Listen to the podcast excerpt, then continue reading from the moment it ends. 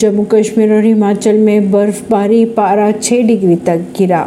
राजस्थान में दो, दो दिन बाद सर्दी बढ़ सकती है। पंजाब हरियाणा में बारिश की है संभावना। अक्टूबर में कश्मीर और हिमाचल प्रदेश की अगर बात की जाए तो बर्फबारी के कारण पहाड़ों पर समय से पहले सर्दी शुरू हो चुकी है।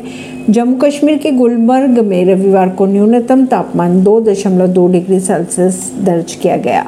वहीं अगर बात करें हिमाचल की तो पिछले 24 घंटे के दौरान बारिश और बर्फबारी के कारण तापमान 6 डिग्री सेल्सियस की गिरावट दर्ज की गई। आईएमडी के अनुसार, दिल्ली में हल्की बारिश के साथ आंधी तूफ़ान की आशंका जताई जा रही है। मंगलवार को बादल छाए रहेंगे। बात करें अगर 18 अक्टूबर को मौसम ठीक रहेगा, हालाँकि दो दिन बाद पहाड़ों से ठंडी हवाएँ मैदानी राज्य की तरफ़ बढ़ जाएगी। परवीन सिंह, नई दिल्ली से।